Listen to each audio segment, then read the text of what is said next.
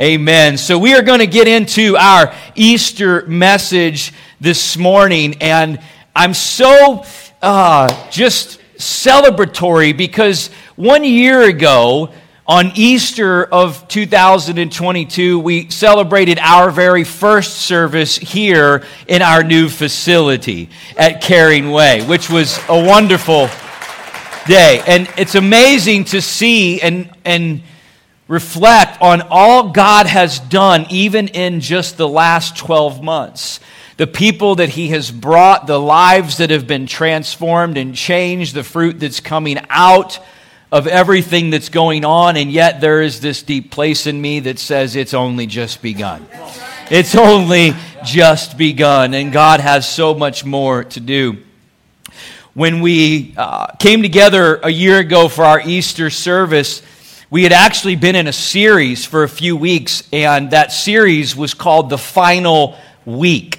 We actually took a number of Sundays and we talked about many of the events that happened during the final week of Jesus' life, which was incredible because there's so much that happens in that period of time. It's very difficult to unpack it just in a single sermon.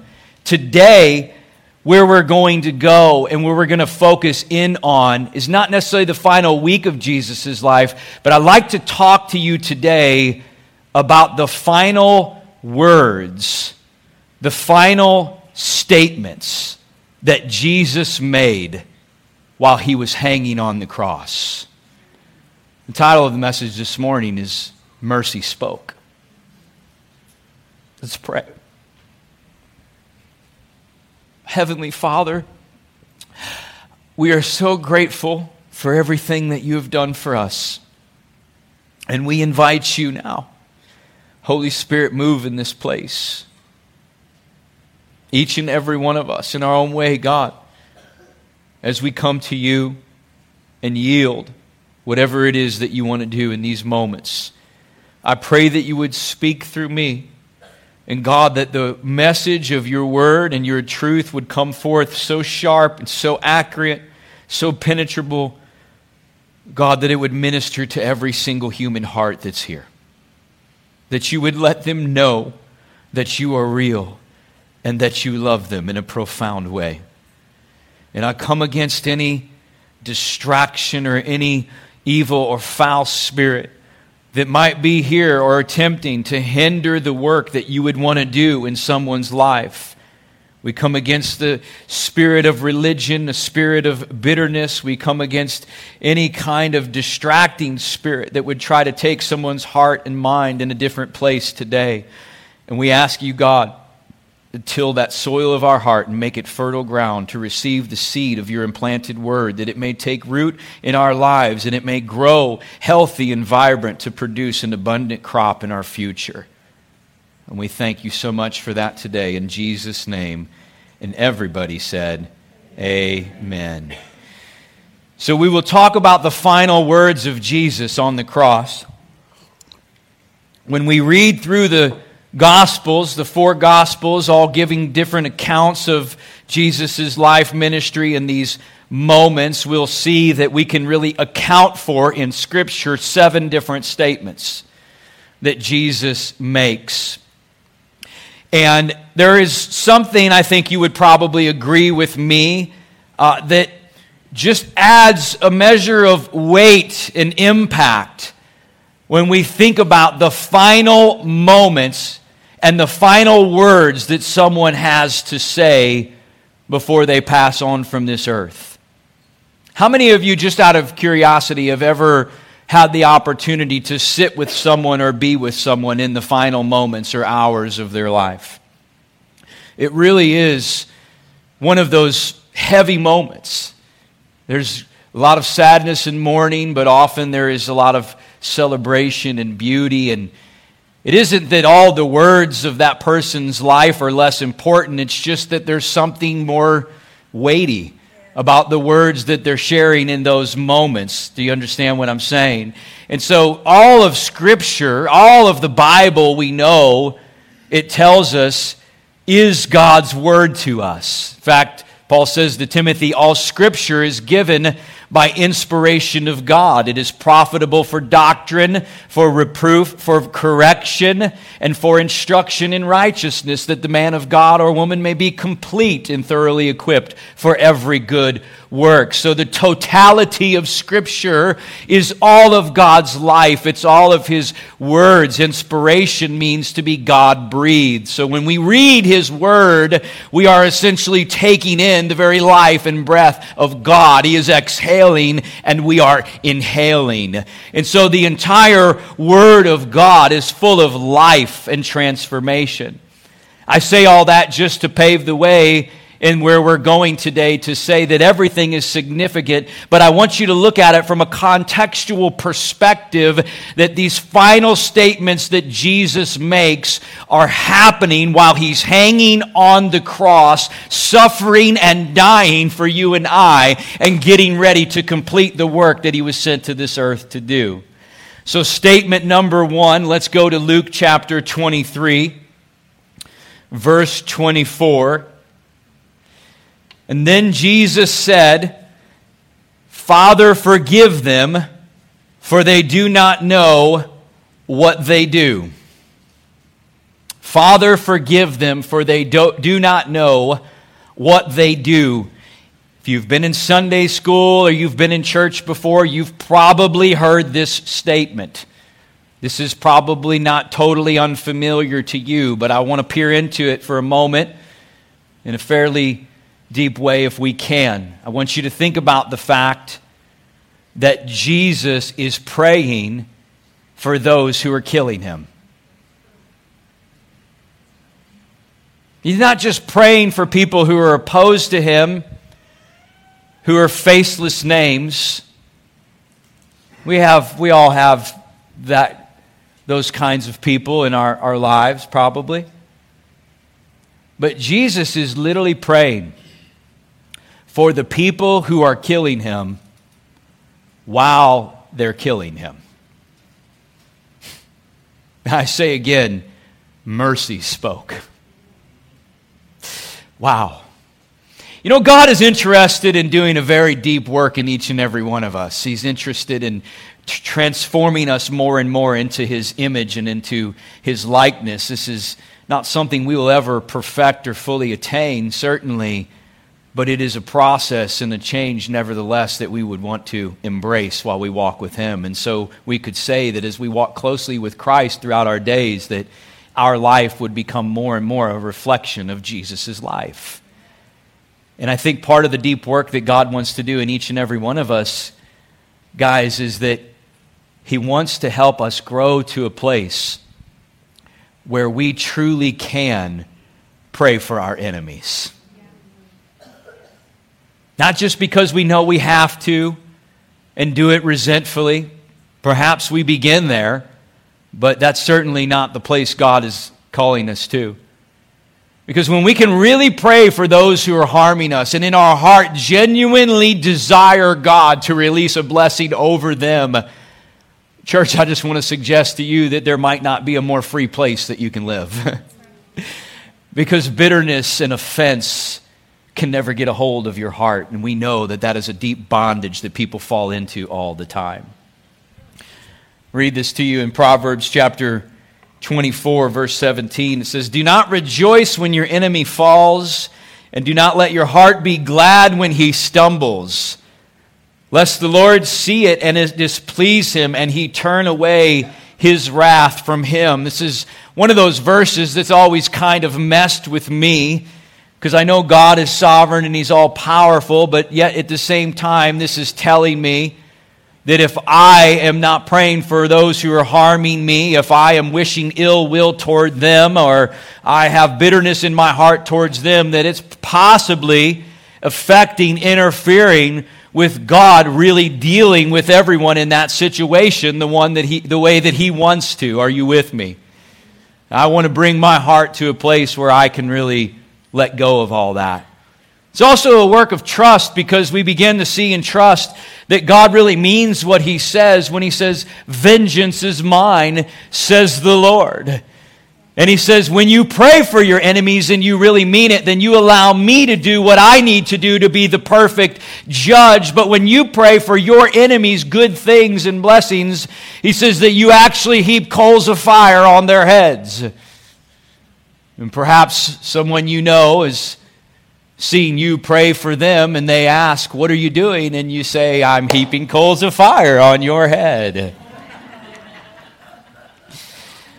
I think you understand what I'm saying is that it's one thing to say this in word. It's another thing for this work to really be done deep down in our heart. And the last thing I would say to this before we move on to the next statement is to just keep this in mind, that perhaps you've handled this well, and I commend you, because not many do. But perhaps you've handled this well, and you would say, I've let the Lord do a work in me. Just don't forget that there'll be many more occasions in your future to slip up as God raises you to a place of influence, because the more influence God gives us, the more vulnerable we become to getting hurt. Statement number 2, we will go to Luke 23, verse 43.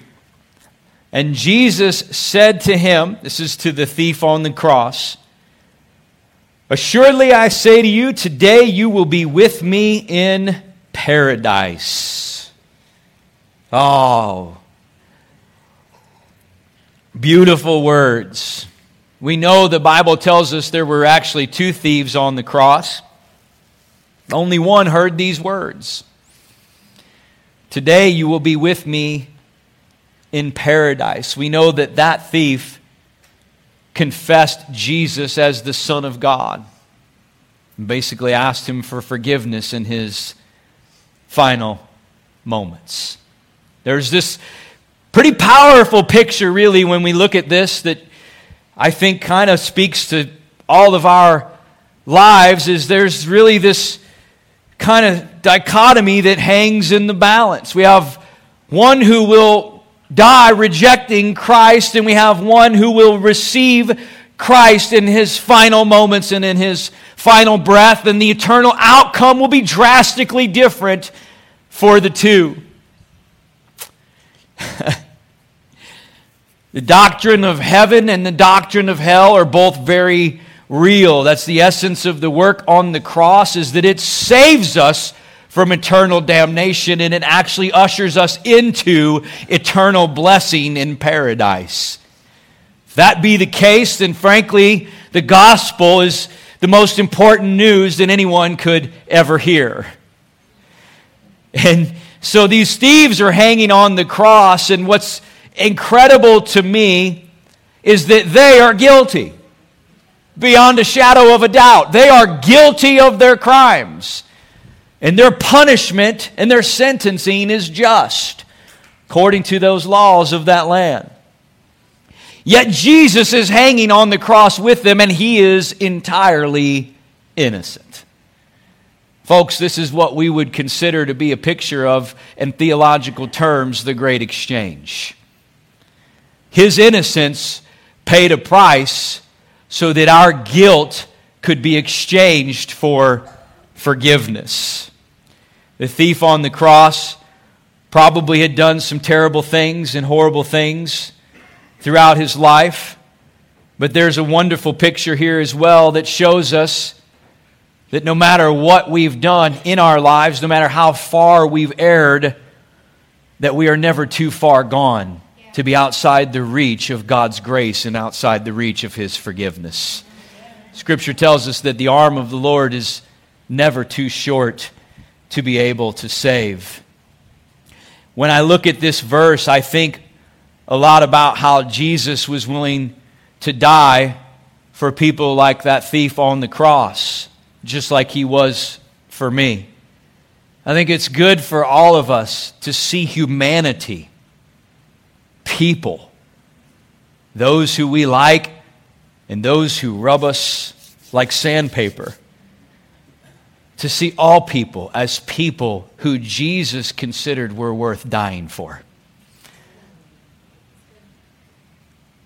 It always irks me when someone has a self-righteous attitude and they look down their nose at someone else as if their sin is a greater sin than the ones they've committed. I think this picture of the thief on the cross that Jesus forgives and welcomes into paradise is a powerful reminder for us. Because one day, those of us who know Christ, when we go on to be with Jesus in heaven, He'll be there too. He'll be there too. No one is too far from God's saving grace. And maybe you're here today and you needed to hear that right there. Maybe that was what you came for, was to hear and understand and know that no matter what you've done, no matter how far you've drifted, no matter how bad you think it is, and you may have made a great mess of things, we can do that. But God, His grace and His forgiveness is available today for you if you will receive that. And you can leave here not carrying the weight and burden of shame and condemnation of the things that you may have done. There's freedom for you too. Let me say it that way. Statement number 3. John 19:26-27. When Jesus therefore saw His mother and the disciple whom He loved standing by, He said to His mother, "Woman, behold your son." And then He said to the disciple, "Behold your mother." And from that hour, that disciple took her to his own home. So in these final moments, Jesus is essentially making sure that He is entrusting the care of His mother Mary to one of His disciples, John. And we can assume, we can deduct from Scripture, guys, that at this point, Jesus' earthly father, Joseph, has passed away. We see Joseph in the story when Jesus is 12, but from 12 till about 30 years old when Jesus' ministry begins, we look at those, they're called the hidden years. And when Jesus' ministry begins, Joseph never re-enters the story. And so we would deduct that he's passed on, that Mary is a widow, and this is important, and why I tell you that is because it was part of Jewish culture that the oldest son, the oldest child, would make sure that the parents were taken care of and watched over, and especially if the mother was a widow, that firstborn son would make sure her needs were met, provided for, and she was always cared for. And Jesus, even in His dying moments, think about this, is concerned with the principles and precepts of God's law. You see, we are not bound by the law, but we are compelled to obey God's laws because of the grace that He's given us, our heart's desire to serve Him. Jesus perfectly models obedience, even in His final moments on the cross, making sure that His mother is provided for. I also think it's interesting that He didn't have His brothers do that. I don't know if you ever thought about that, but He's got brothers. Why are they not the ones entrusted to Mary's care? This is what I think the answer to that is. It's because at this point, we know that Jesus' brothers are not following Him. They don't believe in Him yet. They don't come to the point of confession until after the resurrection of Christ. So I think Jesus is also establishing a pretty important priority. You see, and there are a lot of factors that determine the people that we entrust great responsibility to in our lives. But I think the single most important thing is that they know Jesus Christ, and they are following Him and being led by His Spirit. Katie and I have had many talks and conversations about if something happened to us, God forbid, while our kids were still young, who would we entrust their care to, and how would we go about that, you know, legally, and how you draw all that stuff up. And I'm just telling you, for us, the most important things were, one, that they wouldn't be separated from each other, and two, that they would be raised in the house of God. I'm just telling you, church, that priorities and responsibilities when it comes to who you are entrusting great things in your life to, I would be very prayerful and considerate about the relationship that those people have with the Lord and that they are being led by the Spirit of God. Amen? And then the last thing I would say there is, if young people, if you're here and you're listening to this, make sure you take note. You better take care of your mama. All right? Better take care of mama. One last thing here that really jumps out at me too is I love that John finds himself here at the cross. You think about this? He's in harm's way. Disciples are being threatened. Now, we know Peter ends up getting all restored and does great things, but in this moment, Peter ain't looking so good. He's hiding from Jesus and denying him in these moments. John's here at the foot of the cross. Love endures. Love never fails. John is willing to stand with Jesus even if it means it may cost him his life as well. And I would say to you today, folks, if you're here, that I know we live in a fairly comfortable, convenient culture in the Western world, but Jesus is absolutely looking for those on the face of the earth who will stand with him and for him even if the world is coming against them. That is a faith that is tested and a faith that is true. Amen? Next statement. Go to Matthew chapter 27, verse 46. And about the 9th hour, Jesus cried out with a loud voice, saying, Eli, Eli, lama sabachthani. That is, my God, why have you forsaken me?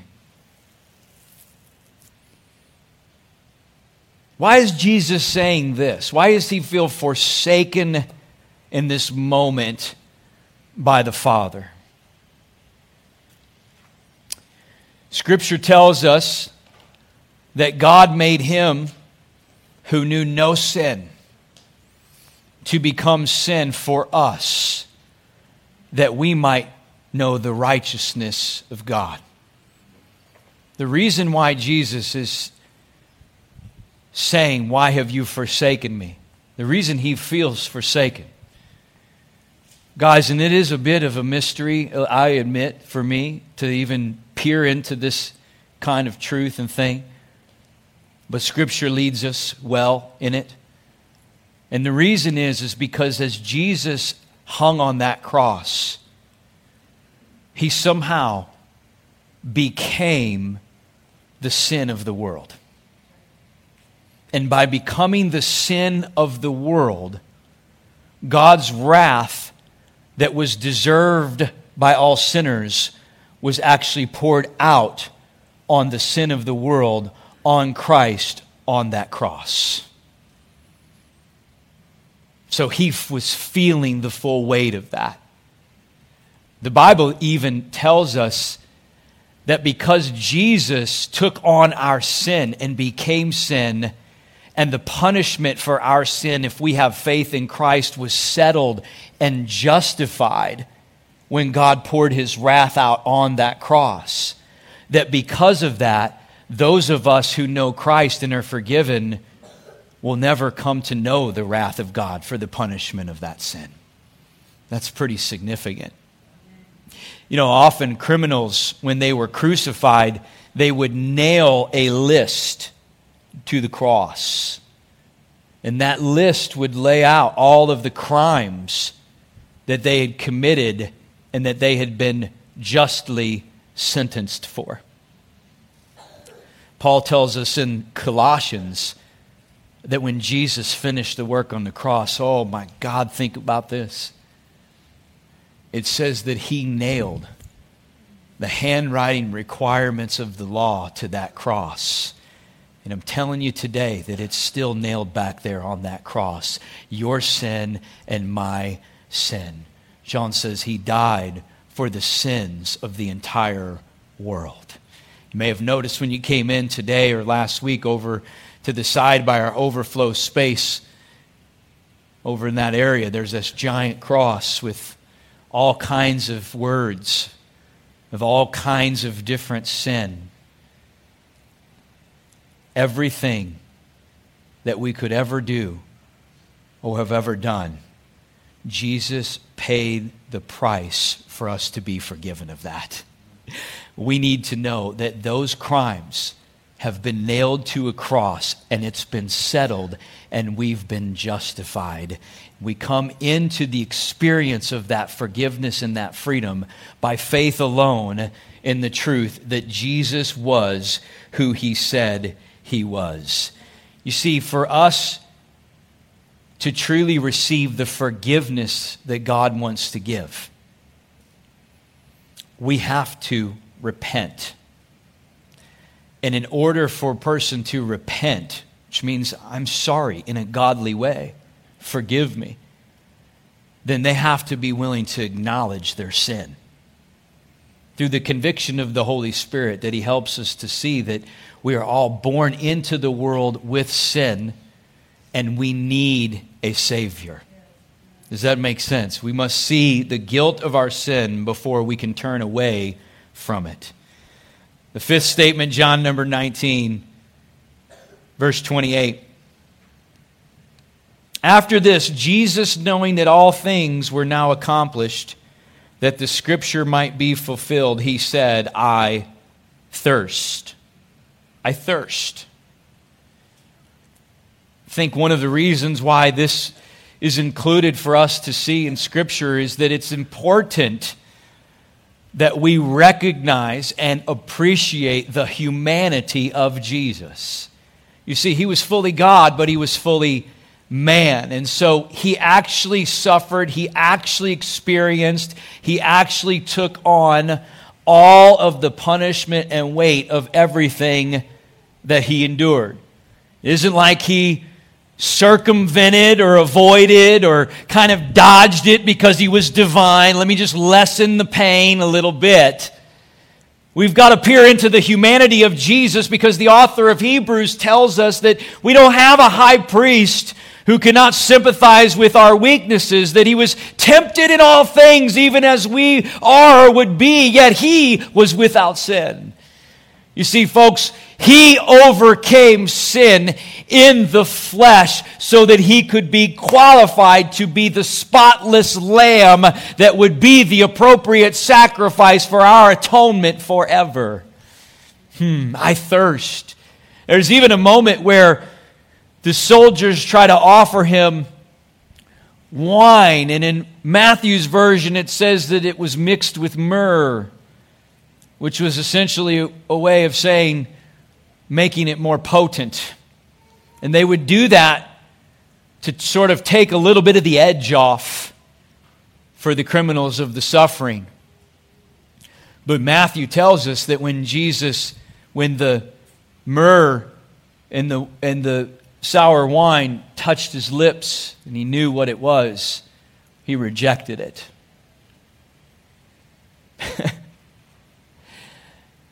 He took it all. He took it all. He wouldn't even let the myrrh dull his senses a little bit to take an easier way out. I don't know about you, but I get so challenged in that. I think my flesh so often when I come to challenges in my life, that my flesh at some point entertains the idea of what's the easy way out of this? Where's the least amount of pain or suffering? That's rarely the direction that God is leading us. I just think it's really helpful to look back and realize today that Jesus took it all for me, that he was willing to suffer for me. And I think that part of the sign of a maturity of a believer is when their flesh wants to take the easy way out, wants to get out of the fire, but they recognize that God is doing a deeper work. And so if he is up to something good, then I'll stay in the fire a little bit longer because the reward he has, I know, will be worth it. Amen. It's a sign of spiritual maturity. Statement number 6, John 19, verse 30. So when Jesus had received the sour wine, he said, "It is finished." And bowing his head, he gave up his spirit. Possibly the 3 greatest words ever spoken. I don't know. It is finished. It speaks to the total efficacy of God's work. Nothing more needs to be done. It's finished. No righteous deeds can account for our salvation. No great amount of works. No impressive life of obedience. And it's not to lessen the importance of these things. It's just to say that none of those can save us. The work that Jesus did on the cross when he said, "It is finished," all of God's requirements for justification were done for you and me. The only thing left for us to do is now receive it by faith. And it also speaks to, and I know that it's not necessarily popular what I'm about to say in our culture today. It is considered by many to be offensive. But it is the fact that the saving grace of God, it is the fact that the way for us to enter into heaven, that path, folks, it is singular. There are no other options. Jesus alone and our faith in him is the only way to our forgiveness of sin, to be washed clean, so that we can enter into heaven after this life and be in the presence of God for all of eternity. He said, "It is finished." Many other things and efforts have been made by people and civilizations for lots of years to try to reach God, to find God, to know God, get to heaven. And Jesus makes it clear, there's one way. And when he did the work that he did, he said, "And that way is done now." It's been completed. It is finished. The Bible says that he sat down at the right hand of God after it was done. And that those who have put their faith in Christ, he remembers their sin no more. And so if that work has been completed and we have received forgiveness of our sin, or perhaps the Lord's working on your heart right now, and you're going to ask him for that before you leave today. I just want to encourage you with this, that once it's been done, it's been done. Yeah. Satan is the accuser. Right. And what he would love to accuse and do is to make you think, or someone think, that even though they've went to Jesus for forgiveness of their sin, that it's really still there. That they're really still carrying it around. And the byproduct of believing that lie, folks, and I see unfortunately so many that do this in our world, is they live a life weighted and buried down by shame and condemnation. Shame and condemnation could be said as thinking and believing, this is in one regard, that you're carrying around sin still that God has already forgiven you for. It's so important that we know that the work of Jesus on the cross was complete. There was nothing else that would need to be done after that. At that moment, when Jesus said it is finished and he gave up his spirit. It had been dark from the 6th to the 9th hour over the land, which is from noon to 3 p.m. So he was hanging on that cross during those hours of noon to 3 while it was dark. And when he breathed his last and said, "It is finished," the ground shook. There was a massive earthquake in Israel. It says that the veil in the temple was torn in two from top to bottom, which historians and scholars say would be impossible even with herds of horses tied to it, trying to tear it. It was so thick and so layered in tapestry. Yet in a moment, it was ripped in half. What is the significance of that, you might ask? That veil created a separation between the presence of God that rested over the Ark of the Covenant in the place that was the Holy of Holies, that no man other than the high priest once a year could ever even enter. That fullness of God's presence in the temple. And that veil was separating men from that place. Because if they would go in, they would die. Yet when Jesus said it was finished, baby.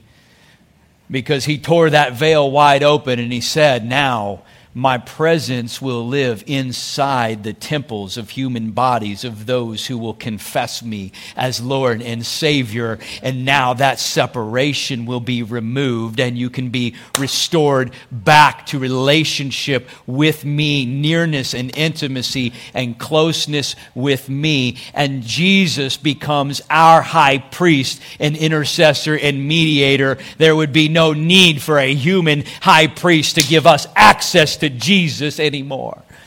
Wow. And he said, "It is finished." You better believe it was finished. And one of the soldiers looking on when the earth was quaking and shaking said, "Truly this was the Son of God." You think? I mean, took shaking the earth and breaking it open to get their attention. But eventually, every eye will see, and every knee will bow, and every tongue will confess that Jesus is Lord. But where our vantage point at that time comes from entirely depends on whether we've received or rejected Jesus Christ. You see, that's why the message of the gospel is so urgent. That's why it is so necessary, and that's why there can be no compromise with it. Because eternity truly does hang in the balance for the ears of those who may hear it. Satan's greatest effort to wreak havoc on God's people by killing Jesus. Think about this. His master plan to kill the Son of God once and for all. He was convinced he had everything right where he wanted it. Oh, isn't it just like God to throw a huge exclamation point on something when we look at this and we say, Satan's greatest attempt to destroy what God wanted to do, actually Jesus used for the greatest victory and blow that's ever been dealt. I just want to encourage you today, folks. I can't tell you how, but I can tell you that he surely can. Whatever it is that's going on in your life, that the enemy is intending for harm, for damage, for havoc, for destruction, that God absolutely can, and if you walk in faith, will turn that around to be your greatest victory as well. He is that powerful. The 7th and final statement, we'll go to Luke 23, verse 46.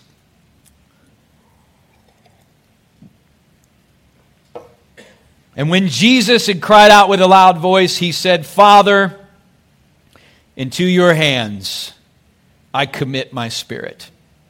And having said this, he breathed his last.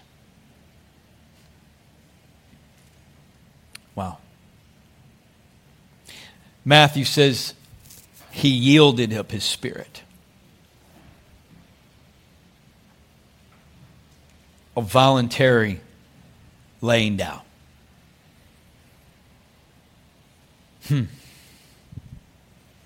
This is really important because we've got to grasp that even though those soldiers and the influence of Herod and all those haters, they have put him on that cross and did all that, that no one took Jesus' life from him without his full consent. They didn't overpower him. They didn't take it from him. He gave it. Completely, freely, and willingly. You probably remember the moment when Jesus was praying before he would go to the cross, where he prayed to the Father, "Father, take this cup from me. Nevertheless, not my will, but yours." This is what total surrender looks like. It looks like God's will trumps my will every time. He yielded it and gave it up. One of the soldiers looked on, and a moment before he died, he said, "If he's really the Son of God, let him just come down off of that cross and save himself. If he really is who he says he is and he's got all that power, this should be easy for him." An effort to tempt Jesus, to circumvent what God was doing, to try to demonstrate his power or make them believe by seeing something. I love this because it shows me that Jesus really understands and knows who's in complete control. He knows who really has the power. And it does not dissuade him from going all the way. A moment when he was before Pilate, and Pilate said, "Don't you understand I have the ability to save your life or to take it from you? And you're not talking to me? You're not answering my questions?" And Jesus' response was, "You have no authority over me except what has already been granted to you." I'm going to some effort to paint this particular picture, folks, as we close out today, because I really want you to understand that if you're going to walk with Jesus, if you're going to follow him, you're going to face some hard things. You're going to come into some difficult situations and some very difficult paths, and there's going to be some things that are going to come against you, and they're going to even tempt you to try to take you outside of where God's path is really leading you down. Oh, show yourself, make me believe, or, tempt you to try to go a different direction in something, but we've got to know in our heart that God's way is always the only way, and as long as we follow him and his path, he is always in control, and everything will always be working out for our good. He is fully secure, and he is unthreatened by man. May it be said of our lives as well, that we fear no man, that we will walk with Jesus, follow his path, no matter where it takes us, or no matter what or who may come against us. Because greater is he who is in us than he who is in the world. And so the resurrection we know comes the 3 days later, and Jesus defeats the grave, conquers death. It's because he defeated the grave and conquered death. I can only imagine what Satan was thinking then. Wow, that didn't work out the way I thought it would. But this is our hope. This is our hope. This life right now that you and I live, that for all of us will end one day here in the physical, that for those who are in Christ, this isn't it. It's not over. It's not done. The greatest is really still yet to come. And when you know that, you live differently. When the grave does not scare you, when death cannot intimidate you, then you can live with a boldness, a courage, and a faith to go after and take risks and put yourself out there for anything and everything that God might have for you while you're here in this life. It says, "O death, where is your sting? O Hades or hell, where is your victory?"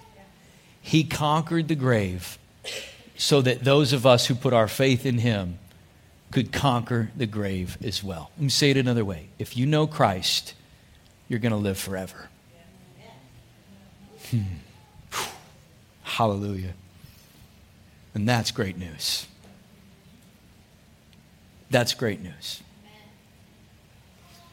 The Bible makes it clear that Jesus is coming back again one day. He's coming back for his church. And that when he returns, the saints will all rule with him over a restored earth. It's really big to try to comprehend that. But there is a faith and a trust that continues to grow in my heart throughout my days, that no matter how good it is here, that really the best is still yet to come. Amen. And let me encourage you with this last thing. Knowing that you would be in eternity with Jesus. Those of your loved ones who've gone on before you, those who may come after you, you're going to see him again. You're going to see him again. Be the greatest family reunion the universe has ever known. Amen. So, closing question.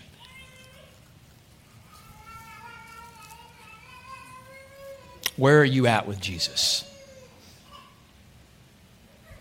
You on the fence?